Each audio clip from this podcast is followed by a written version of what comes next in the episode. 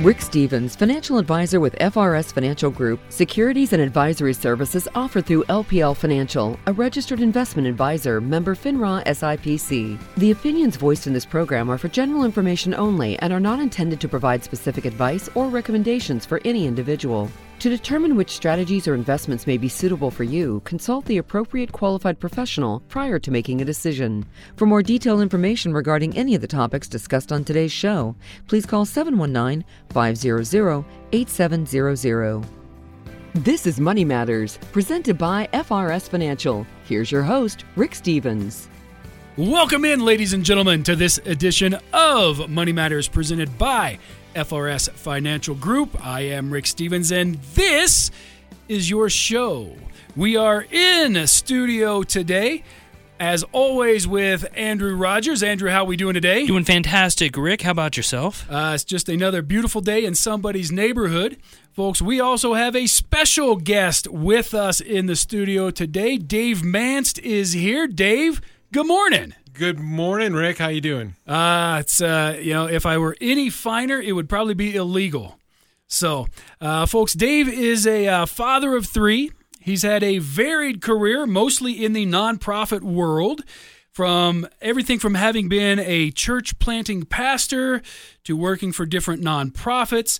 Uh, he's currently with a nonprofit called Operation Mobilization. Did I get that right, Dave? You did get it right. Awesome. Well, well, Dave, welcome to the show. Now, I've got to offer a legal disclaimer that LPL and FRS Financial do not endorse the guests appearing on Money Matters, but Dave, we're glad that you're here with us today, regardless. Thank you. Awesome. Well, before we jump into this, and, and folks, today we're going to be talking about that concept of legacy and, and leaving a legacy not only behind, but also what a legacy is, how we actually get that started as we are uh, really still around.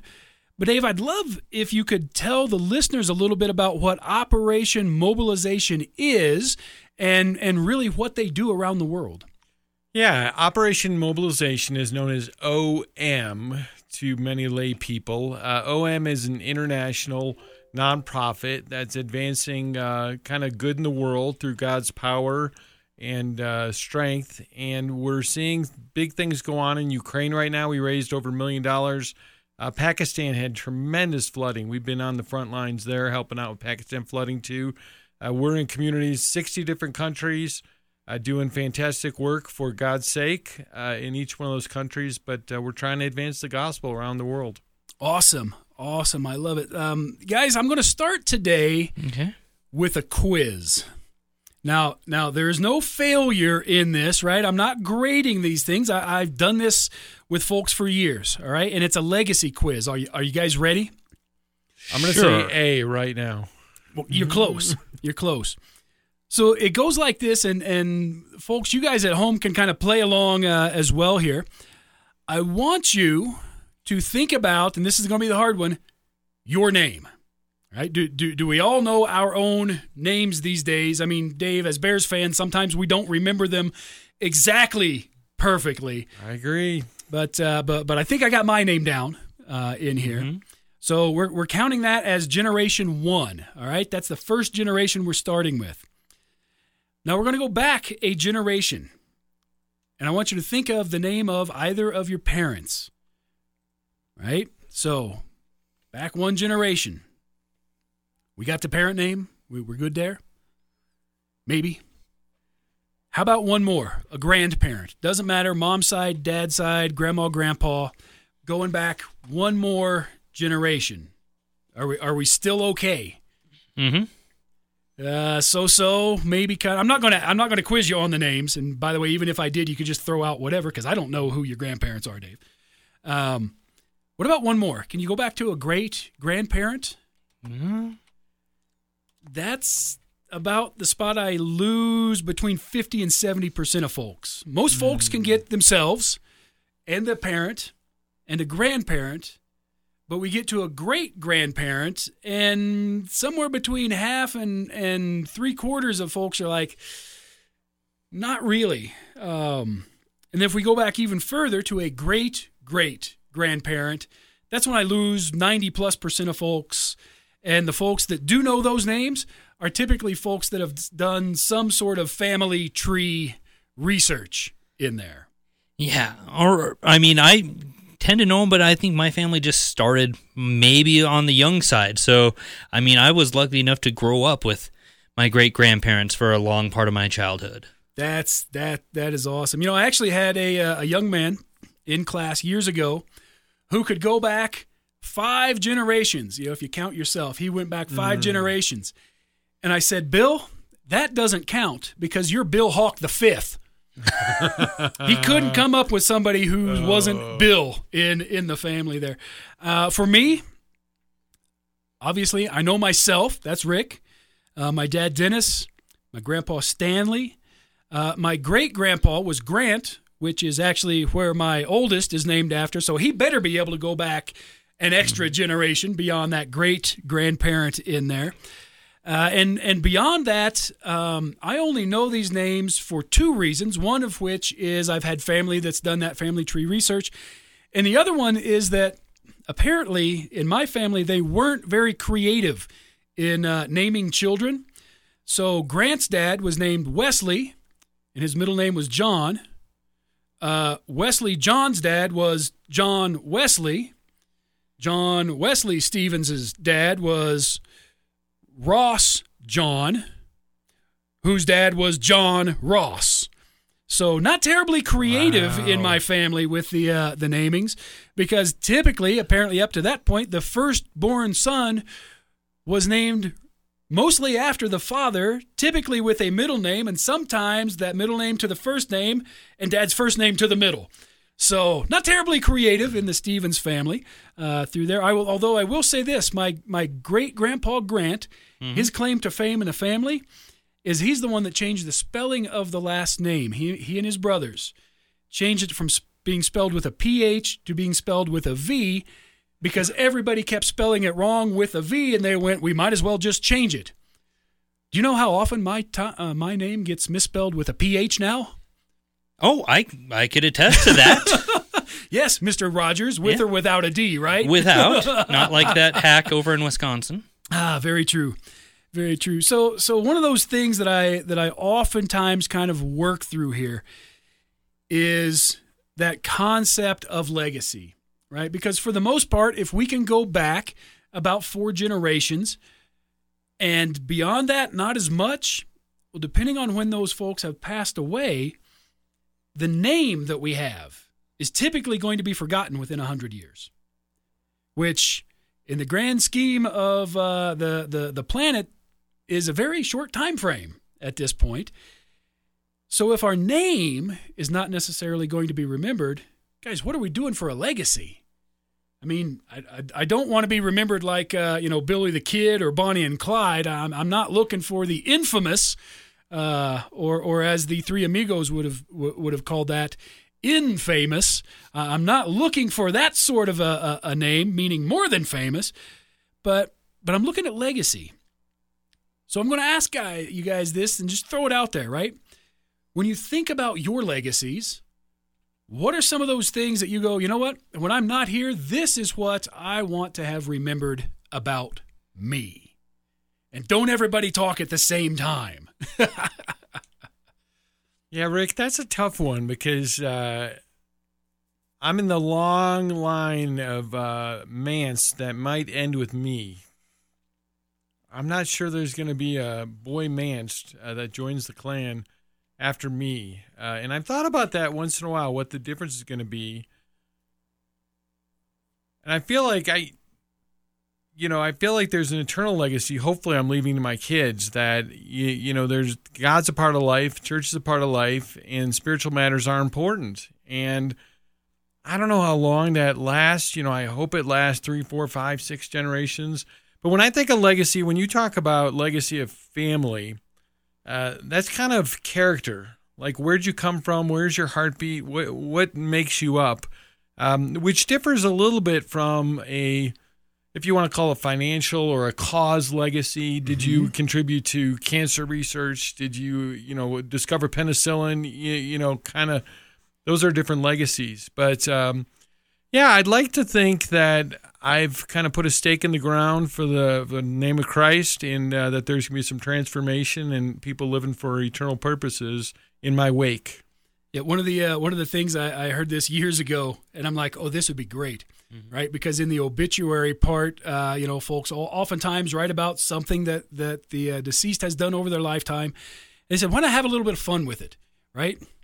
Rick Stevens, born in Illinois, he discovered Portugal and invented pineapple juice. Right, just have a little fun with something like that a time or two. Andrew, you got any kind of fun stuff like that you're leaving as a legacy? Well, you know, it's a little bit different knowing that you know I have a job where I kind of throw myself out into the public for hours and hours a day on the radio, but it's really you know kind of very similar to what you know Dave said. You know, being able to have you know my kids and their kids kind of look back as far as you know, hey, he set our family up on a right course. You know, being able to look back at you know like my grandpa and great grandfather, you know what they did to you know kind of set up our family and you know kind of how they had you know put that stake in the ground and really you know kind of directed that family. I'm hoping I can you know keep it on the same course.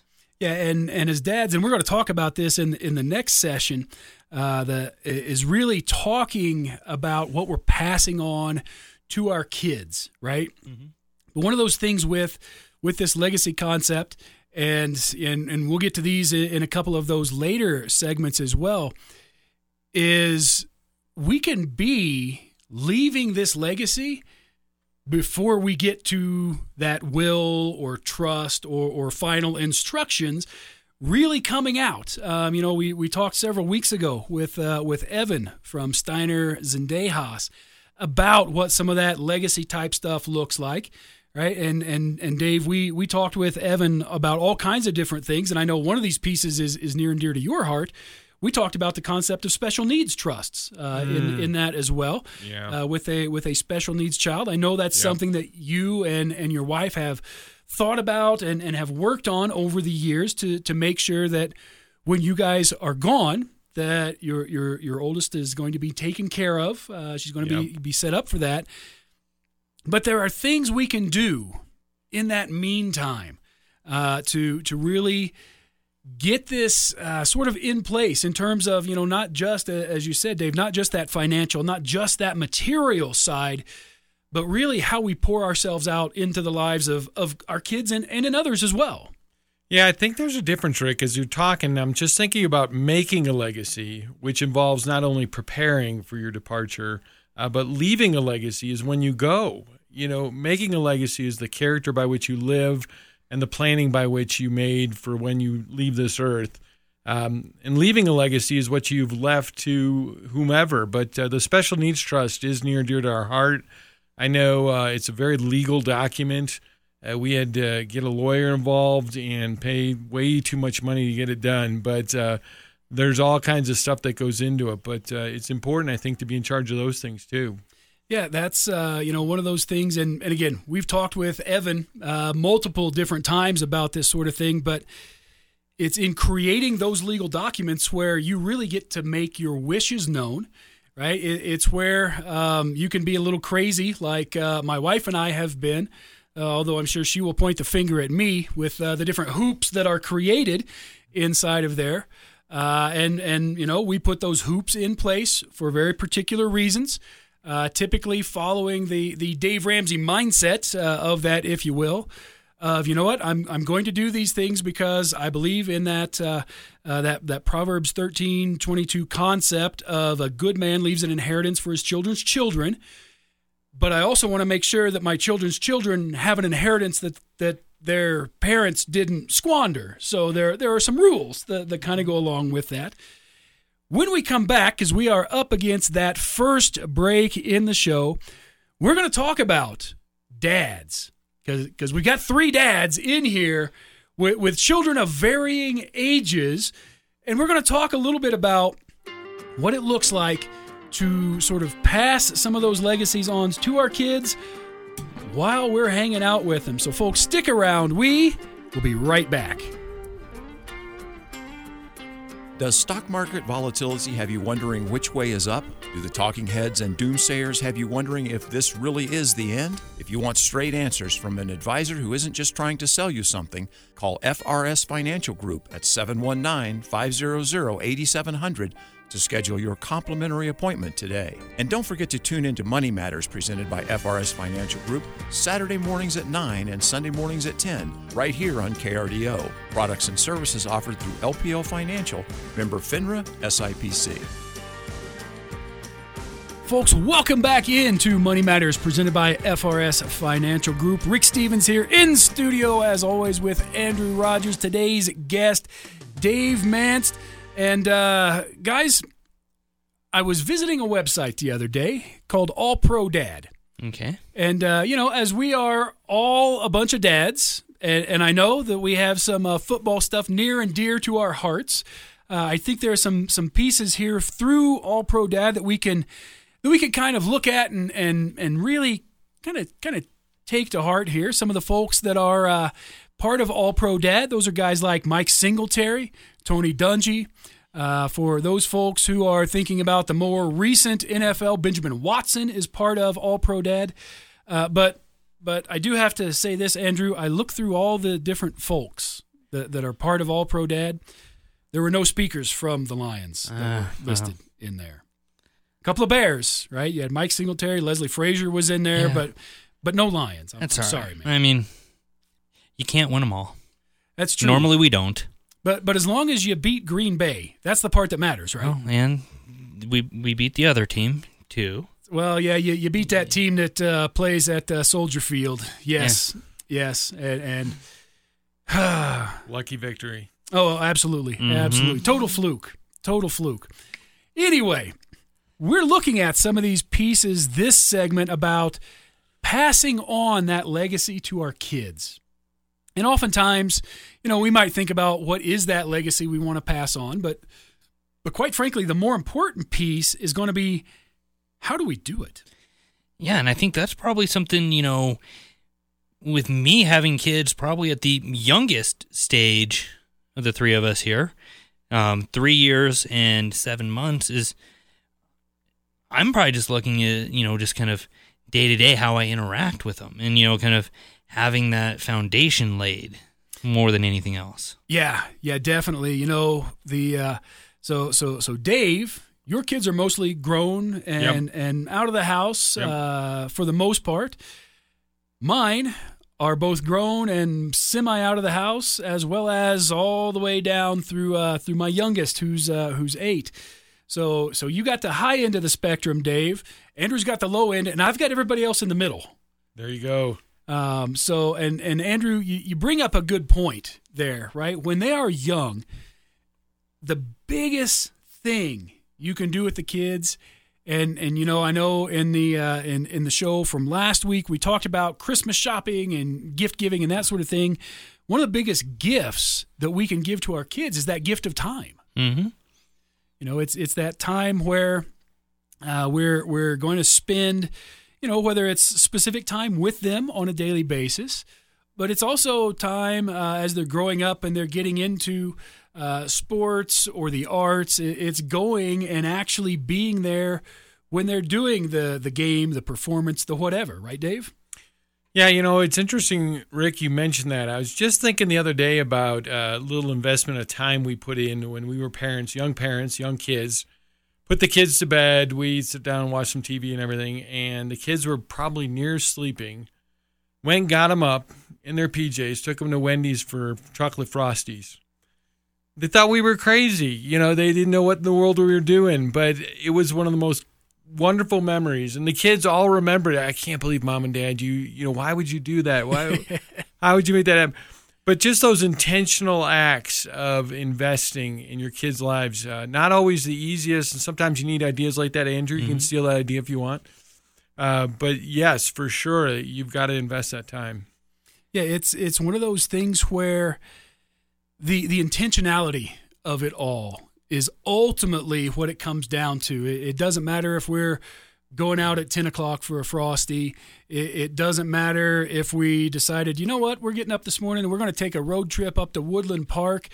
but we're going to drive Mount Herman Road to go around and, and up and over instead of you know going the normal way up the pass. I would borrow your Um, truck for that. Uh, yeah, I'm definitely definitely doing that in the truck uh, or the suburban, not uh, not the minivan at all. Uh, Yeah, it's definitely one of those more fun drives, but you know, even as you guys said, just something, you know, simple and again, you know, I'm obviously at that very, very young stage, but just kind of carving out that 20 minutes or something just to sit down and not be the guy constantly just running around saying no all the time and just being the silly, goofy one, I think is what's, you know, al- already kind of showing some benefit. And I think Rick, there's been a there's been a transformation already in society. You know, for for a long, long time, that legacy was seen as a legacy of provision.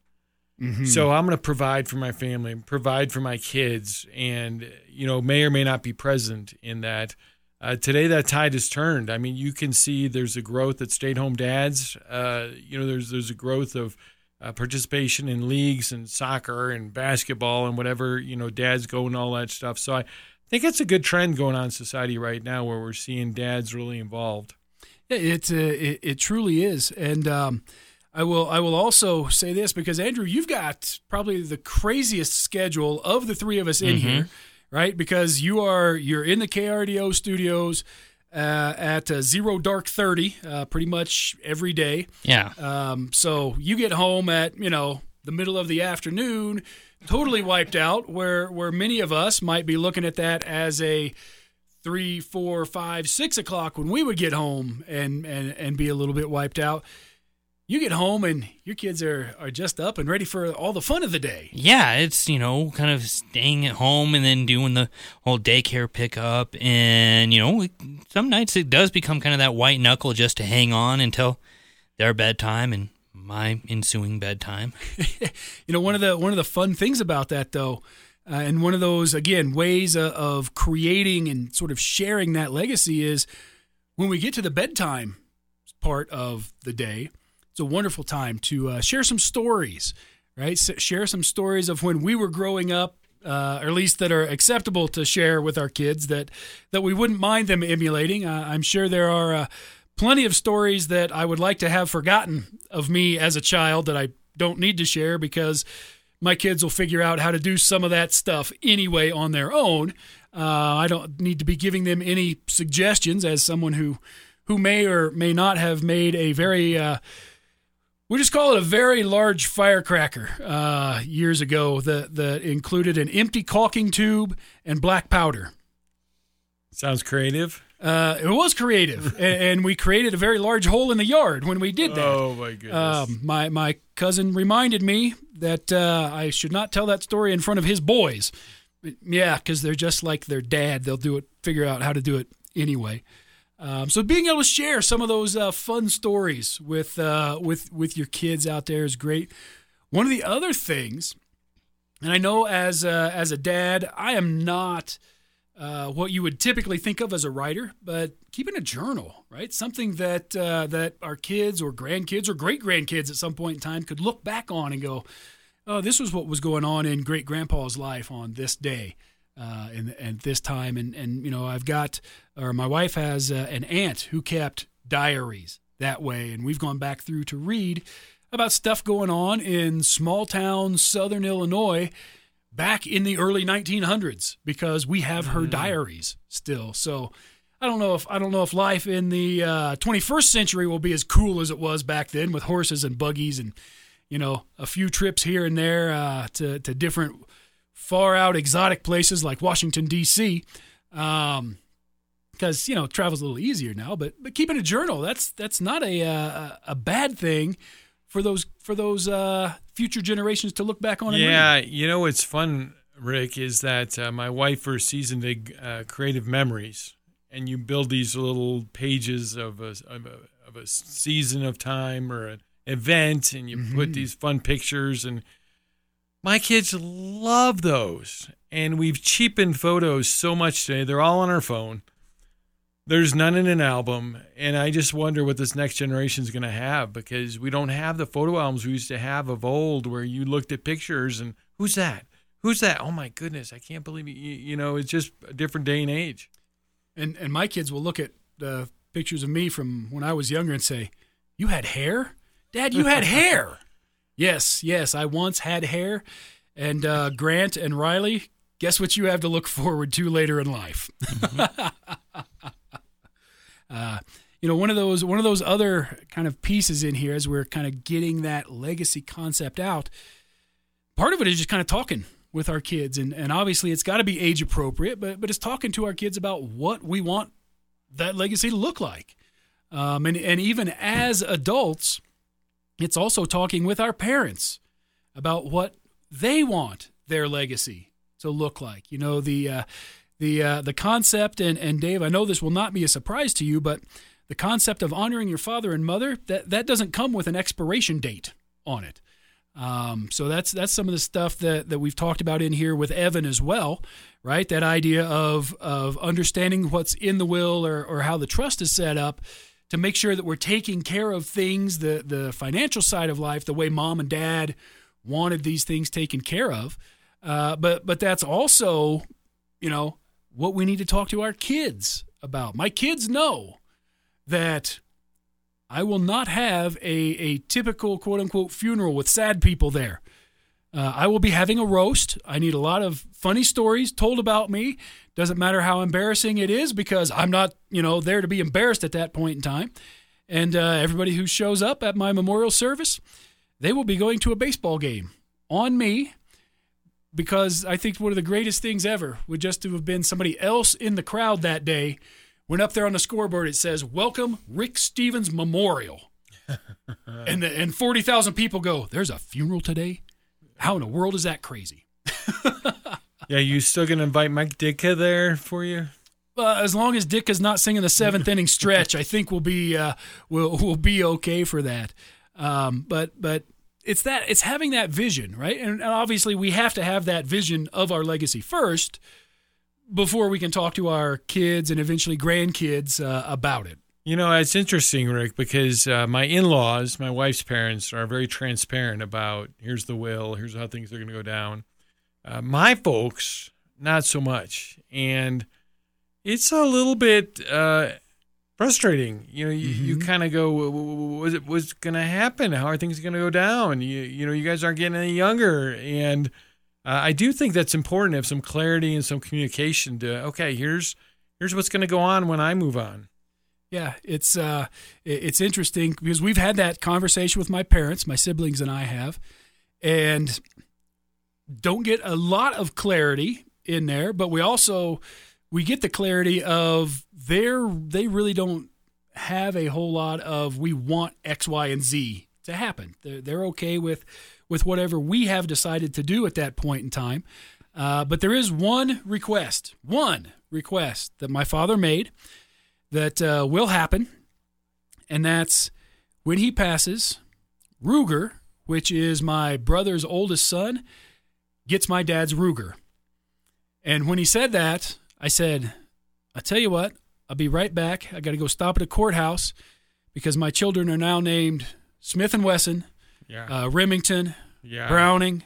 Uh, meet your meet meet your granddaughter Sig Sauer. You know, and don't forget your other granddaughter Beretta. Yes, yeah. yes. And uh, by the way, we also named the dog Glock. Yeah. Um, so uh, the, that idea, right, of, of being able to to go out to to really talk about that vision, get the folks uh, in the family who are going to be affected by it on board, um, and preferably, because Andrew, you've got the best opportunity mm-hmm. here doing it at the youngest age possible. So tell that seven month old every day what you expect out of him. I try to.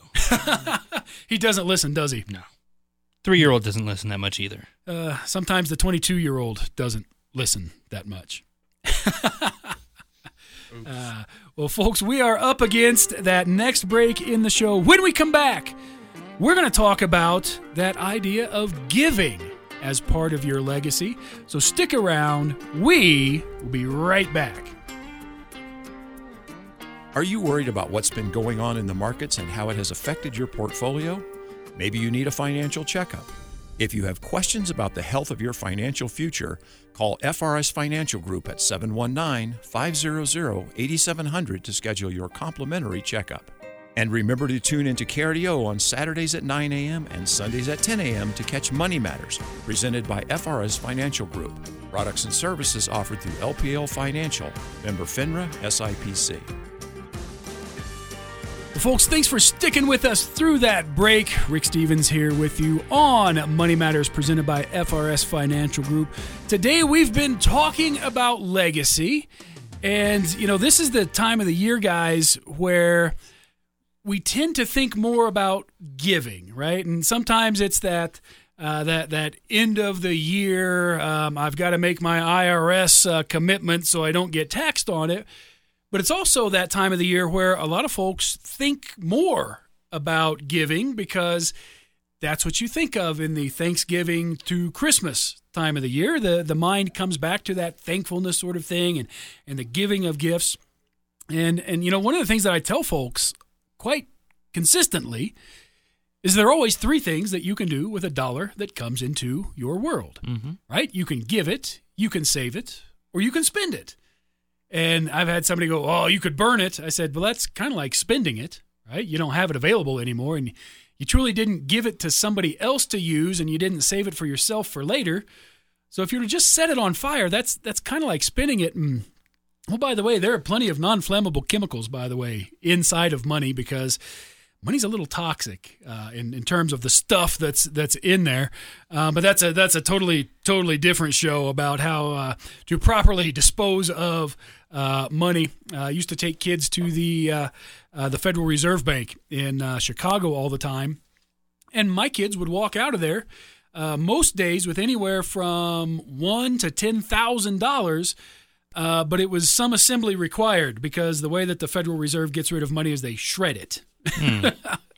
um, so rather than shredding our dollars to to give them away, um, oftentimes we want to think about that idea of of charitable giving. Right there, there's the planned uh, where I'm doing this, you know, X number of times a year on a regular basis.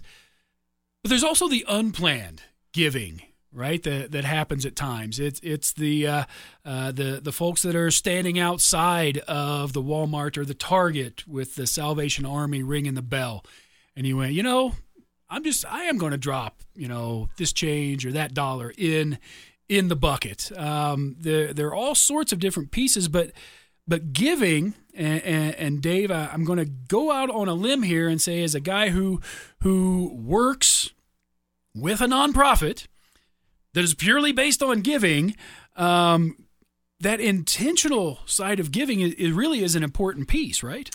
Yeah, you know, it's interesting. We see uh, from year to year to year, anywhere between 30 to 40% of charitable giving happens between Thanksgiving and year end. And traditionally, it was linked to tax benefits. Mm-hmm. So you could claim all that stuff. Today, the standard deduction is so high, very few people toy with that giving level of giving more than 24 grand away. Maybe that includes their interest on their home or something. Uh, but uh, still, there's a giving spirit, and people want to give. So uh, we'll see it in, in a couple different ways with, with many people of big hearts. Uh, one is you pre program your giving be it to a church or to a nonprofit. You give them 50 bucks a month, 100 bucks a month, 500 bucks a month. Um, but then there are those opportunities. My wife and I got invited to a fundraiser Monday night, and our hearts were really moved. Uh, and we thought this seems like a good operation. Uh, it seems like something that we'd like to invest in. So uh, we're going to make a gift. And most of those opportunities come through uh, some venue like your church, like your friends, uh, like walking through Walmart, seeing the Salvation Army kettle, uh, and they're good. That shouldn't be all you do, but uh, it's a good thing to keep on top of too.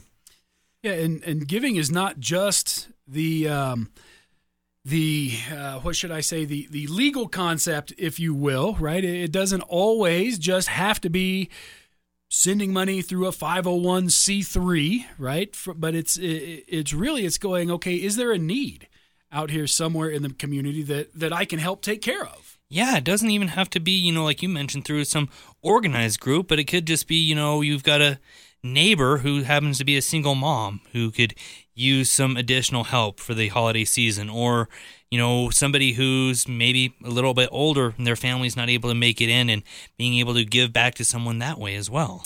Yeah, absolutely. I mean, if you've got those single moms in the neighborhood, I can I can guarantee you one of the greatest gifts that you could uh, bestow on them is be a babysitter because I know a lot of single moms that would love just time for themselves out Mm-hmm. there. Yeah, we used to provide. I remember when I started a couple churches, we used to do a oil change day and uh, just buy a bunch of oil and uh, single moms, widows, bring them in, change up their oil for them because it's a pain to go to Jiffy Lube and they want to sell you windshield wipers too for a hundred bucks and And blinker fluid. and blinker fluid, yeah, for sure. But there has been a change in uh, kind of giving trends that we've noticed. Uh, people used to be very loyal, loyal to organizations, so you gave to compassion. Uh, with the millennial generation, they're faithful to causes. Mm. So they're saying, well, there's starving kids in the world. Uh, where can I hook on to something that works with those starving kids? They're not so faithful to a particular organization that does that, but they're cause driven, and they're saying, where can I make the best, you know, dent for my buck in that cause? Yeah, that's uh, years ago um, when I was uh, teaching back in uh, in the Chicago suburbs. Uh, the school that I was at, the kids had a had a a big heart, in particular for a specific village in sub-Saharan Africa. And over the course of about five years, those kids and and it was not a huge school by any stretch. I think the uh, largest population we had a school at one point was about 400 kids. But over about five years, they raised somewhere in the ballpark of about two hundred fifty thousand dollars for this village. They they built a school over there. They then paid the uh, the the tuition um, and, and and the stuff for bought all the supplies, uh, bought the uniforms for all the kids in the village to be able to go to the school. They built a wing on a hospital. You know, it's it's they had the heart for that cause, for that very particular spot. right. Um, and and while yes, they did these things through a specific organization, uh, this was this was actually in uh, Zambia, where where one of the kids had actually been an MK growing up, a missionary kid. So her heart for that part of the world, for that uh, that village in particular, got basically on everybody else's uh, uh, mindset, if you will, and and really led to led to some pretty cool things because it was about the cause, not about the organization in there.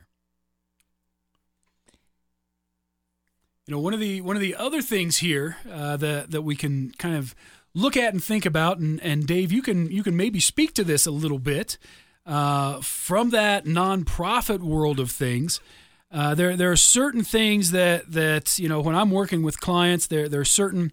Um, uh, trying to figure out the best way to to describe them. There there are certain ways that folks can give without giving, if that makes sense, right? And that's that concept of things like a charitable remainder trust. You know, again, it's another legal document.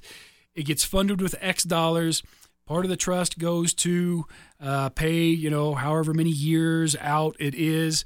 But what is left is then given to a specific sort of a charity in there, and that's that's just one way folks can set up even that legacy piece. Yeah, for sure. You know, it, it, it's become very creative today. Not only charitable remainder trusts, but also IRAs have that capacity to be mm-hmm. kind of given to a nonprofit. Maybe one of the most popular trends going on right now is what's called a donor advised fund. And with a donor advised fund, what people try and tap into is about 90% of their wealth, which is not in cash. When you think about your, your giving, often you think about just that 10% you have in your checking account or maybe a savings right. account. But you possibly have stocks, you may have some real estate holdings, you might have cryptocurrency or something like that. All of those assets can be put in a donor advised fund. And then that donor advised fund doles them out to whatever organizations you want them to send it out to. So it's really a neat opportunity called a DAF, donor advised fund. Yeah, those uh, the donor advised funds um, are, are very nice in that you can put yeah basically any investment you've got can go into that sort of thing, and as the donor. I mean, this is uh, again, it, it's that high level. This is how we named these sort of things. As the donor, you get to advise on how those funds are actually invested. Yeah, technically, you are uh, kind of master of your own foundation, and uh, you're technically at the end of the day writing a grant as the director of your foundation to organizations. For all practical purposes, it's a little bit of a nonprofit savings account where you're going to, you know, cut checks out of there for different organizations you're a part of. But for sure, you can do that. Yep, and that's uh, you know that's one of the things that that uh, I know a number of folks who have. You you talk about that foundation. They've set up uh, a separate 501c3 foundation to be able to do that sort of stuff, and, and not just as a donor advised fund, but because you know they've got a heart for kids going to school to major in XYZ. So we're going to use this foundation to set up a scholarship program where, you know, you can you can go and hey, if I'm going to major in that, I'm going to uh, you know, sort of write this essay, go through this process to see if I can win that scholarship, sort of a thing. Yeah, for sure. You know, one of the things to remember with the donor advised fund is you're putting monies in it that are seen as charitable contributions when you put them in there. So your charitable contribution is not when you cut the check to the organization as a grant. It's when you put the money in there. And it's important to note too, Rick, that there are some places that uh, do donor advised funds that will send grants to causes that may not be too Christ-like.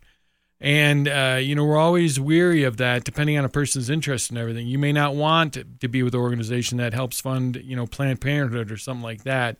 So there are many different organizations that provide these donor advised funds. It's worth researching them before you dive in. Yeah, and with that, how can you know like when you're making these decisions, you know, what's some other good resources to make sure that your legacy is going to something you would want it to be used with and especially with that mindset you mentioned earlier about so many more people in this younger generation being more cause driven versus organizationally driven. I'm not sure what a good answer is that, Andrew. Uh, I think that's a great question. I think it uh, really comes down to individual passions and interest and where you want to invest your energies and resources and uh, make that difference, make that legacy. I think it's uh, kind of spelling out a new age for nonprofits. I think for the ne- you know in the next decade or so, we're going to see nonprofits uh, kind of morph into something a little different than what they've mm-hmm. been traditionally based on uh, that type of giving towards causes more than just the organization. Yeah, I would. Uh, I would. I would kind of throw out my uh, my Gen X mentality here of research it, research it, research it. Right, look it up. Um, as that prototypical Gen Xer, I'm the guy that uh, you know researches six months before I buy the vehicle. Um, I'm the guy that takes that long time to go through and, and make sure that uh, all of the uh, I's are dotted and the T's are crossed, rather than the I's being crossed and the T's dotted.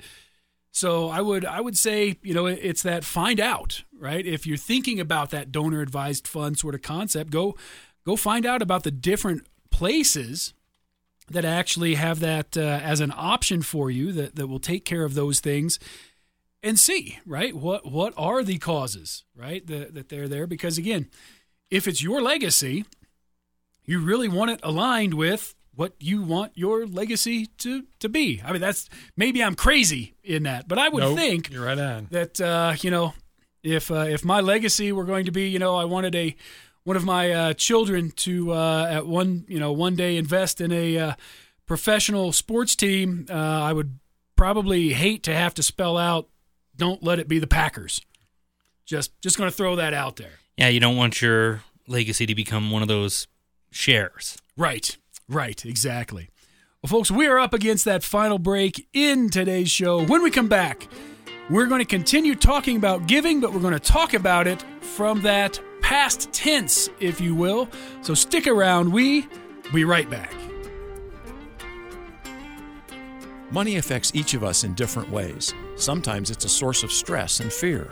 Sometimes it's a source of comfort and security. Whatever your perspective, it's always good to get a second set of eyes on your finances to help serve as a guide. If you are looking for that guidance, call FRS Financial Group at 719 500 8700 to schedule your complimentary appointment. And remember to tune into Money Matters presented by FRS Financial Group here on KRDO, Saturday mornings at 9 and Sunday mornings at 10. Products and services offered through LPL Financial, member FINRA SIPC. Well, folks, thanks for sticking around through that break. Rick Stevens here with Andrew Rogers and Dave Manst. We are talking today on Money Matters about that concept of legacy. And guys, we've talked a little bit about, you know, working that legacy through your kids, talking about different things with them. Uh, we've talked a little bit here about the the whole giving concept as we are still around, but there's another place, and, and, Dave, maybe you can speak to this a little bit uh, as well. There's also a place where after folks have passed, they've either named charities in a will or they've given specific instructions for a trust uh, to, to do some charitable giving how often is that the case with, with nonprofits, kind of versus folks giving during their actual lifetime? Yeah, we're seeing a trend change here too, Rick, as well. Um, you know, people used to be all about leaving, you know, their wealth to the kids. And what we're finding today is that's not always the best scenario. So more and more folks today are choosing to, you know, dedicate there's funds or make planned gifts to different organizations, 501c3s, nonprofits. And again, that falls along the lines of passions and interest. I talked to uh, someone the other day who who said they're they're all about cancer research. So they're gonna you know make a planned gift. They're gonna leave a couple million dollars to the American Cancer Society or something like that. So, uh, but yeah, we're definitely seeing a shift today. Uh, the the the days of just dumping down all your funds to your your son or your grandson or or something like that, and then buying a tanning bed and a Tesla, you know, are are maybe trust fund baby, are maybe coming to a close a little bit. But uh, yeah, we're seeing that a lot. You know, one of the one of the things that I oftentimes see with uh, with clients, and again, I I see more and more folks this way are folks who never had kids, who never got married and yet they know they need to name somebody as a, as a beneficiary to, to different things in there as well. But the, the good news is we don't have to be a Rockefeller, we don't have to be a Carnegie to to actually leave in our last wishes, if you will, you know, multi millions of dollars, uh, organizations will still take the uh, quote unquote small pile uh, of yeah, money, right? I just heard the uh, stat the other day. The average planned gift left by a person when they, they move on to the next life is thirty to fifty thousand dollars. That's average. Now there's there's some that are in the millions, but there's a few that are just five grand or ten grand, and all of it is greatly appreciated. Yeah, that's uh, and and I've got to I've got to think that when you're when you're looking at this from the from the nonprofit world, that there's while there's probably a large portion that comes in every year through the planned giving, right? Through that I'm still alive and I'm giving, you know, on hopefully a regular basis, but maybe it's the the once a year gift. There's there's probably a portion that comes in to nonprofits every year that that you know I, have no idea what the percentage is. Maybe you do. I'm thinking it's maybe 5 or 10% maybe at the most that comes in because somebody has passed and has named an organization in in their will or in their trust. Yeah it's one of the uh, mixed emotion days of a nonprofit when you get that check that so and so moved on and passed on but they left us you know a bunch of money. You know you're kind of we wish they were still with us but they've left us something. I don't know the stats right offhand but i will say it doesn't make up the budget, the bulk of the budget for most nonprofits, um, but it's worth quite a bit. Uh, just to give you a quick feel at OM, you know, we have something around 280 people who have said we want to put you in our will. Uh, we haven't defined at what level, but say they each just gave that 50 grand. That's 14 million dollars. That, that might cover that might, of a budget. Yeah. that might cover a little bit for sure. Um, and, and and I'm going to go out, you know, on a limb here and say that places like OM, uh, where where you may or may not be as large internationally as some other places, um, but that's still that that planned giving, even if it is at the average level, really does make an impact. Yeah, for sure it does. You know, in the in the nonprofit world, you have a lot of you know local, regional nonprofits, and a big gift is three, five thousand, or something like that. Uh, you know, you start getting more on the national level, international level, and you see big gifts being 10 or 15. Uh, but for a planned gift to come in at 50, that's no small move. That That's a kind of good chunk of change. Yeah. And, and quite frankly, knowing a lot of people in the nonprofit world, the the budgets are usually pretty slim. They they're very streamlined, um, and uh, you know we're, we're we're talking about folks that aren't typically uh, you know if you were to look at the highest compensated people on the planet. Uh, folks working at and running the nonprofits not typically up there at the top of that list. No, they say you're leaving money on the table. Uh, the truth of the matter is, a lot of nonprofits today uh, of the larger venue are are kind of taking on corporate America and paying close to similar wages uh, for similar work. Uh, so that's true. But uh, a lot of mom and pop nonprofits or regional nonprofits, yeah, you're you're doing it a lot for the love of the game more than you're doing it to make a dime. Yeah, and that's and that's obviously where not only that consistent uh, monthly, quarterly, or, or even annual giving comes in, but but really that's that's where especially those after I have passed gifts can can really come in handy for places like that. Yeah, for sure. When you think about the average local nonprofit, you know, here in Colorado Springs, we have quite a few nonprofits, and many of them are, you know, 100, 2,000, $200,000 nonprofits. Someone leaves them, you know, 100 grand in their will. That's a whole year of operating expenses. Uh, so it makes a difference. Yeah, you know, I want to I want to kind of shift a little bit here, and, and I want to talk a little bit about that that psychological concept of giving and and why giving is important. Um, Dave, I'm sure you have talked more than once, uh, probably on a Sunday morning uh, from right, up in front right. of a captive audience, right. about why why giving matters, but but not just from that so we can keep the lights on perspective. What what really is that um, inside of us that that you have seen over the years, whether that's in your own life, in in the lives of folks you have run into, that that really just just starts to starts to shine when giving happens. Yeah, you know, it's interesting. Uh, those of acquainted, you know, familiar with the Bible and everything, uh, talk about God gave so much to us, we should be giving back, and of course that's true. Uh, but I often think of the Dead Sea, uh, and I've never been there, but I heard you can float on it pretty easy, and it's all mineral rich and everything. And part of that's because it, a lot of things feed it, but it doesn't feed anything else. It's a dead body of water because nothing's leaving it. And our giving life can be that way too. You know, we bring in funds, we bring in money, we bring in, you know, goodness in life. And if we don't send it out, we can become like the Dead Sea. We just become dead inside and, and kind of angry and upset. And they've done research and studies, and they found that you know folks that give and are generous are are more happy and more well adjusted. You know, folks that hoard their wealth are often misers, and uh, you know they're unhappy and aggravated with life all the time. So we're built to give. Uh, and the question is, how much? You know, wh- where do you start and what do you do? So, you know, when it comes to the biblical thought, a lot of folks, you know, battle whether the 10% tithe is just Old Testament or whether it comes to New Testament. I often go to the gal that uh, gave the final, you know, that last mite. And uh, Jesus said, she gave more than the rest of you, more than the rest of them. And I thought, how'd she, I, wait, I, she barely gave anything. Uh, but she gave sacrificially. And in America, all of us have a chance to give sacrificially. And for most of us, I don't think sacrificially is one or two or even 5%. Maybe it's 10%, maybe it's 15, maybe it's 20. Uh, but I think the standard of giving is uh, when you give from uh, you know kind of your need and that that stuff that uh, you know really is deep down inside rather than just that superficial 20 bucks to so and so and 20 bucks here and 20 bucks there so the real difference gets made when you make that sacrificial uh, donation.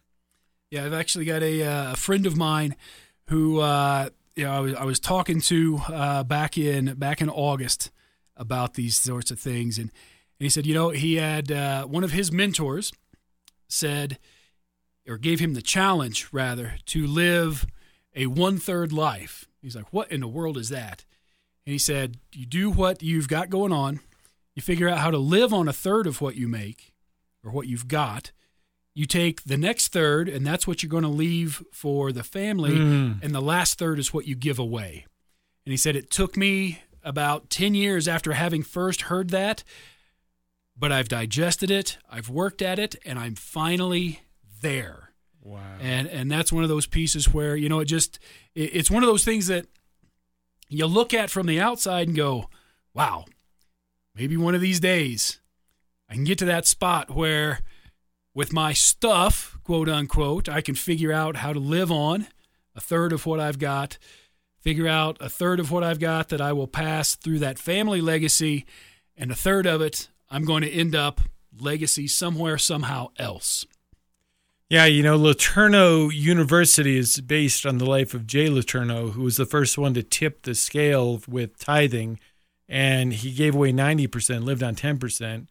Now, granted, he was a multimillionaire, but, uh, you know, still the principle was he kind of gave a new standard for giving that many people hadn't thought of. And I think for a lot of Americans, something like that may not be totally possible, but possibly more than we think we can do.